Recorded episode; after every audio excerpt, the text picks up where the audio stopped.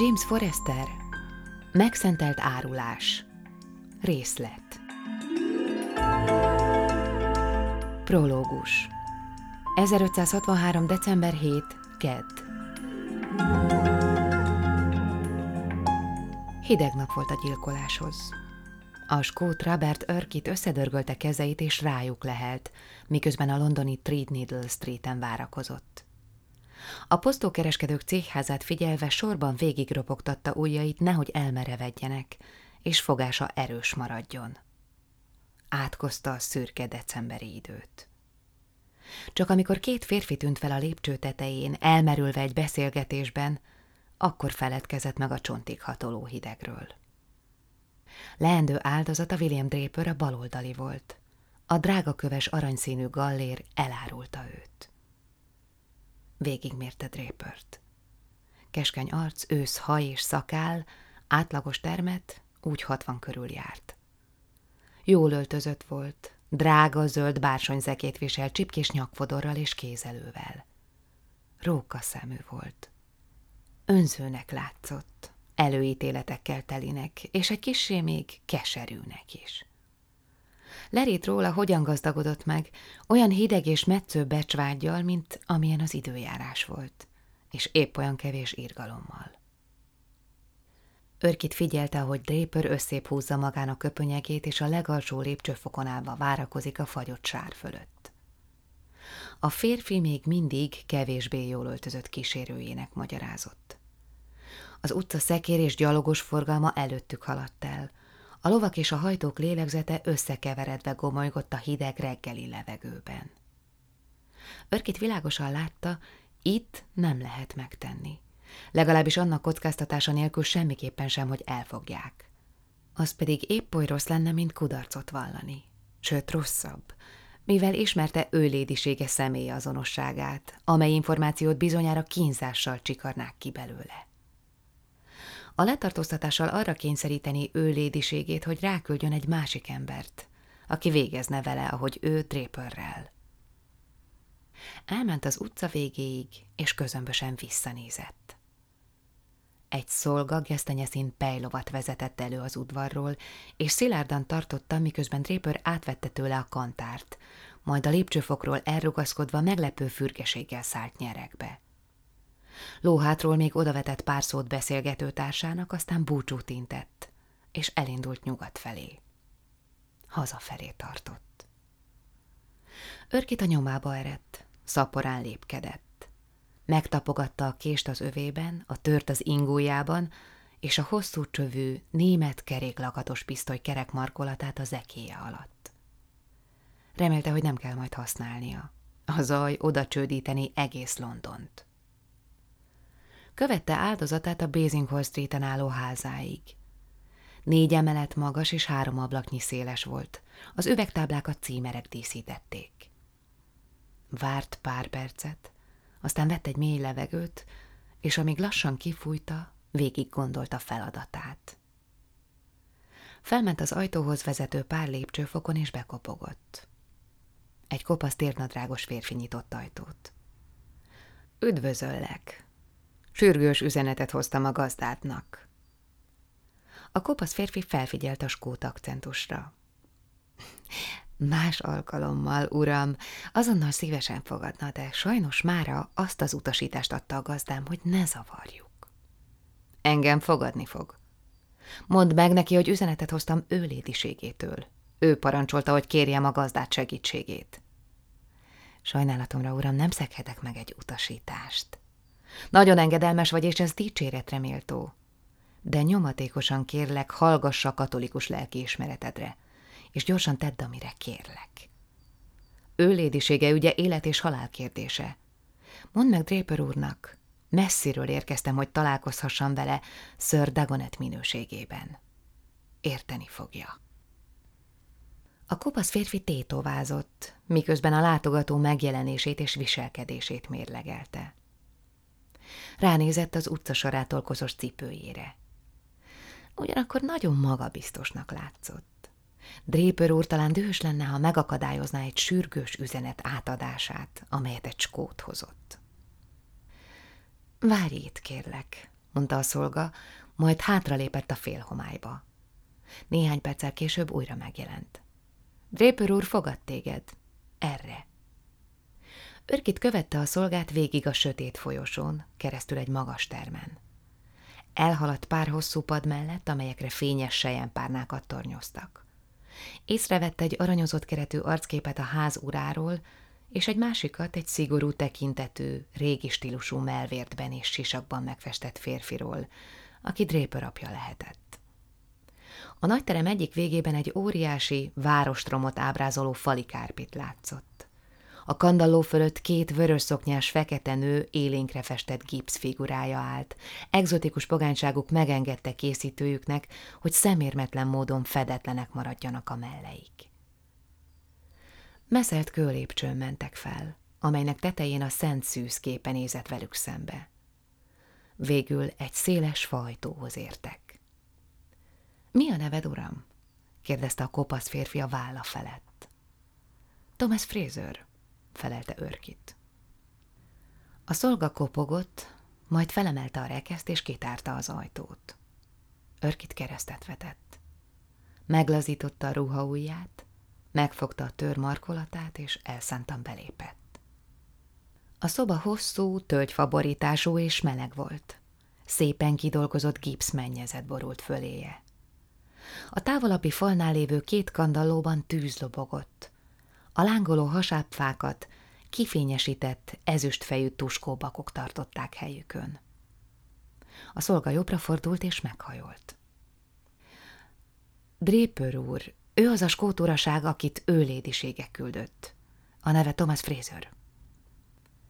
Draper a szoba végében álló asztal mögött ült, egy darab papírt tanulmányozott. Örkét ugyanazt a keskeny arcot és ős szakált látta, amelyet odakinn a Cész székháza előtt. Előrelépett, és tiszteletteljesen meghajolt. Hallotta, hogy mögötte becsukódik az ajtó, és a retesz a helyére kerül. – Te jöttél ő lédiségétől? – kérdezte a kereskedő lágyan, és felnézett. Könnyek csillogtak a szemében. Örkit hirtelen idegességet érzett, mint egy fiú, aki ezüstérméket akar lopni a gazdája erszényéből. Miért könnyezik? Lehet, hogy Draper már várta. Neki csak egy dolgot kell megtennie, és minél hamarabb megteszi, annál jobb. Uram! szólította meg, majd újabb két lépést tett, így alig hat lábnyira volt az asztaltól. Ő lédisége egy utasítással küldött. A töréért nyúlt hirtelen egy mély északi hang kiáltott fel mögötte. Megállj! Nem mozdulj! Örkit megfordult. A nyitott ajtóban egy hatalmas szakállas férfi állt, fekete zekében és köpenyben. Göndör haja szintén fekete volt. Harmincas évei elején járhatott. Nyilvánvalóan sok harcot megélt már. Erőteljes vörös hely húzódott a jobb szemöldöke fölött egészen a jobb füléig. A bal csípőjén ezüst markolatú kardot viselt, és pisztolyt tartott a kezében. Egy szívdobbanásnyi ideig örkét mozdulatlanná dermett, de szinte azonnal megértette, mi történt. Ő lédiségét elárulták. Nem tudta, hogy ki, vagy hogyan, de a helyzet nem hagyott benne kétséget afelől, hogy mit kell tennie. Abban a pillanatban, amikor látta, hogy a sebhelyes férfi megmozdítja pisztolytartó kezét, előrántotta a tört ruhája ujjából, és belehajította a férfi melkasába. A következő pillanatban feléje ugrott. Egyik kezével a pisztolyt ragadta meg, a másikkal az övében lévő késért kapott. Amikor a pisztoly elsült, Örkit épp mozgásban volt. Aztán hirtelen az oldalára vágódott, a dörrenés a fülében visszhangzott. Csak ekkor érezte meg a fájdalmat.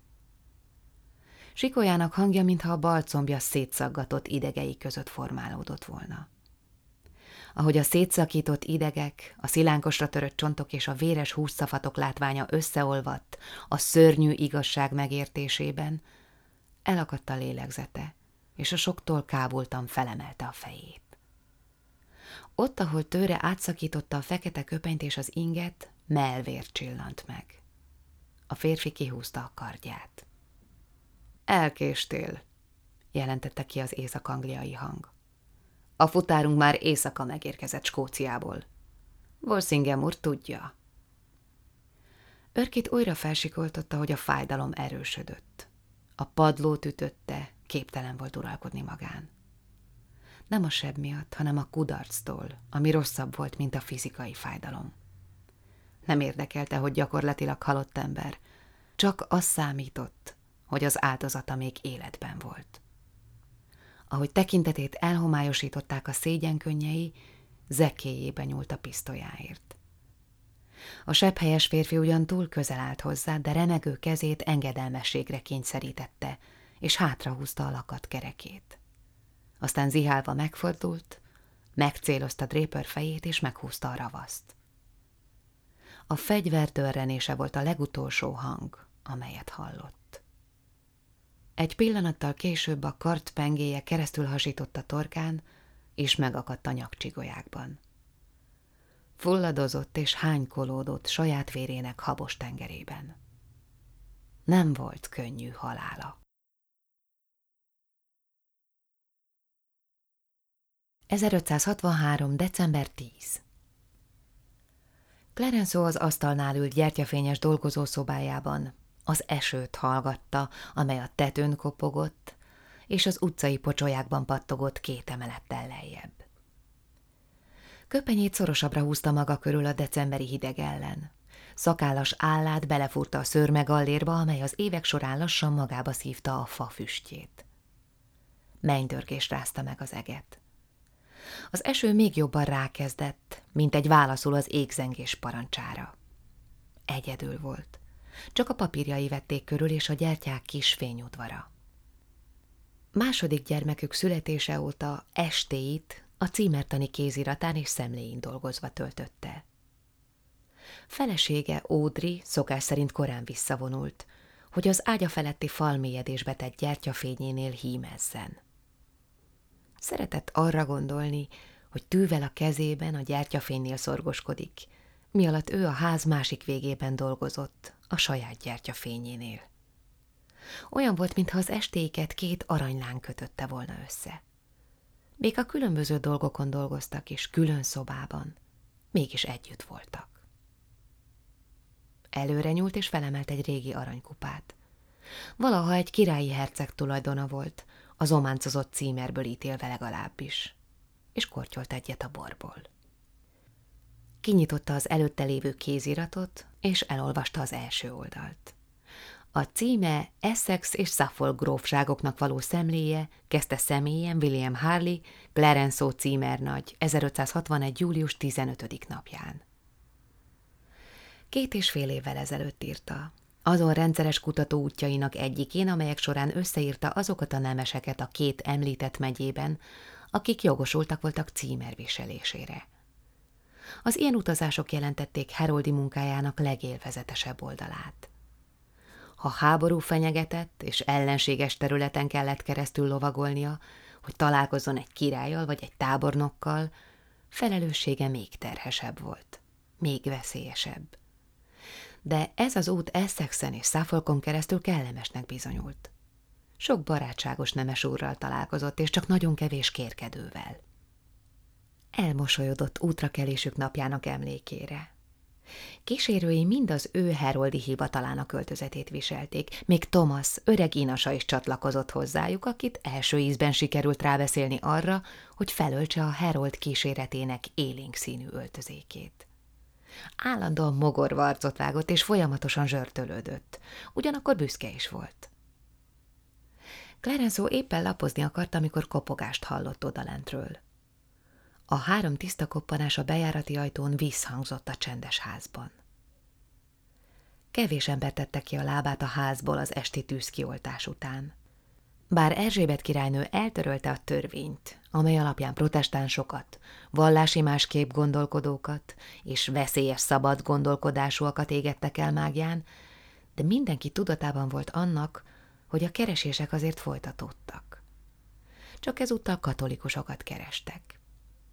Egy héttel korábban egy katolikus papot találtak elrejtőzve egy londoni házban. A királyi őrség pellengérre állította konhillen, és a tömeg szemelátára a fához szögezték a két fülét. Amikor kicsordult a vére, a papa, pápa szót mázolták fel a homlokára, és nevettek, miközben bort kortyolgattak, majd a szerencsétlenre köpték. Három óra elteltével levágták a füleit, és hangos sikoltozás közepette elvonszolták a towerbe. Senki sem látta azóta. A fém visszhangzó döndülése a tölgyfajtón megismétlődött. Clarence mozdulatlanul ült. Az ő házát még sohasem kutatták át, főleg nem az éjszaka közepén. Őt magát sohasem kérdezték még ki. Mindig azt hitte, hogy az ő rangjában lévő ember fölötte áll a vallási hűtlenség vágyainak. Diplomáciai küldöttségeket vezetett a német császárságba, a spanyol királyságba, német alföldre és Dániába. Ő maga üzent hadat a francia királyság ellen Reimsben, Mária királyné nevében. A kopogás ismét felhangzott, keményen, kitartóan. De katolikus volt. Kezébe temette arcát, és elsuttogott egy imát. Nem maradt sok ideje. Hol voltak a többiek? A cselédfiúk a hátsó padláson aludtak. Ódri az ágyában feküdt mellette a kisbaba a bölcsőben. Eni, a lánya, a szobájában van. A cselédlány, Emily és Brown Dajka az előső padláson aludtak. Thomas általában a fogadószobában aludt az első emeleten, de ő kétszer is meggondolja, hogy ajtót nyisson-e ilyen késői órán. Megint felhangzott a kopogás, csak úgy zengett végig a házon. Clarence az ajtóhoz ment és felemelte a reteszt. Enyhe húzatot érzett az arcán. Odakint sötét és csend honolt. Képzeletében látta a fákjákat az éjszakában. Látta magát megbilincselve, a towerbe vezetve. Elképzelte, ahogy a vas a csuklóiba fog válni, hallotta a láncok csörgését. Az a tény, hogy semmilyen árulást nem követett el, nem fogja megmenteni az életét. Csak a vád és a letartóztatás. Csak ez számított. Ahogy egy nemes urat heroldi öltözetben keresztül hurcolnak a városon, aztán a füleit a pellengérhez szegezik, példaként az embereknek. Két újabb erősütés az ajtón. Visszanézett a gyertyafényes szobába, a kandalló fölötti festett címerpajzsra. A család címere volt. Az apjának adományozták, akinek a képmása is a szobában függött. Az apja kardja a kandalló egyik oldalán lógott, az övé a másikon.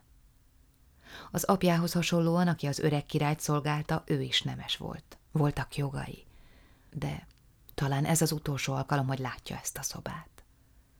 Talán ez az a pillanat, amikor elveszti a jogait, a társadalmi rangját és összes vagyonát ahogy a családja is.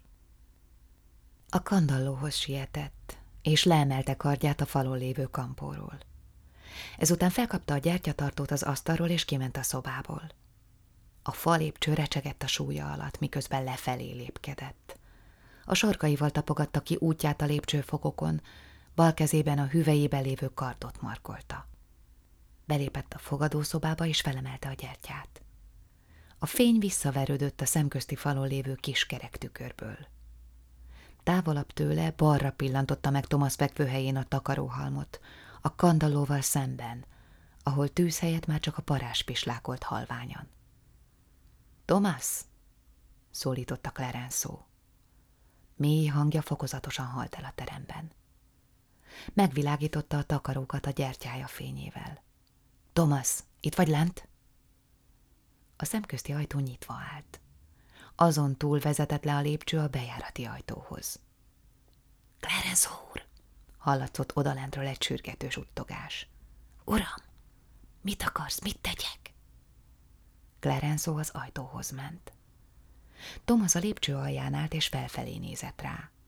Kócos őszhaja, mélyen ülő szemei és erősen ráncos arca komor kinézetet biztosított neki.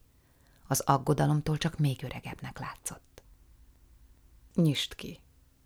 Ha a királynő emberei úgy is visszatérnek, ha a barátaink, akkor segítségre van szükségük. Thomas bólintott, és a bejárati ajtó felé fordult. Clarence a fali lámpáshoz tartotta a gyertyát, és meggyújtotta. A lámpabél ragyogóan égni kezdett. Hallotta, hogy Thomas elhúzza a három reteszt a nehéz tölgyfajtón. Idegei megfeszültek. Várta a férfiak lépteit, a páncél csendülését, ahogy egy kivont kard nekiütődik egy melvértnek, az embereket, akik félrelökik a szolgáját az útból. Pillanatnyi csend támadt. Harry Machine az Clarence úr. Harry Machine van itt. Clarence megkönnyebbülten hunyta le a szemét. Elmosolyodott. Machine ártalmatlan volt. Egy idős ember, jócskán a hatvanas éveiben járt már, és mély szeretettel viseltetett a katolikus szentek és rituálék iránt. Lenézett a lépcsőn, és figyelte, ahogy Thomas elveszi Masin átázott köpenyét. Őrült ez az ember, hogy kitette a lábát egy ilyen éjszakán. Megrázta a fejét, és szaporán visszament a fogadószobába, hogy meggyújtson még néhány gyertyát. Közben eszébe jutott, milyen későre jár. Az eső szakadt odakint. Masin mégis eljött, holott tudta, hogy riadalmat fog okozni. De ami a legfurcsább, Masin háza messze volt innen, a városfalakon belül, a Holy Trinity de Les plébániájánál. Mi az ördögöt keresett Szent Brájban tűzkioltás után és az óvároson kívül? Clarence megtorpant. Megfordult és visszanézett az ajtónyílásra, amelyet megvilágított a lépcsőház falán égő lámpa. Valami nem volt rendben.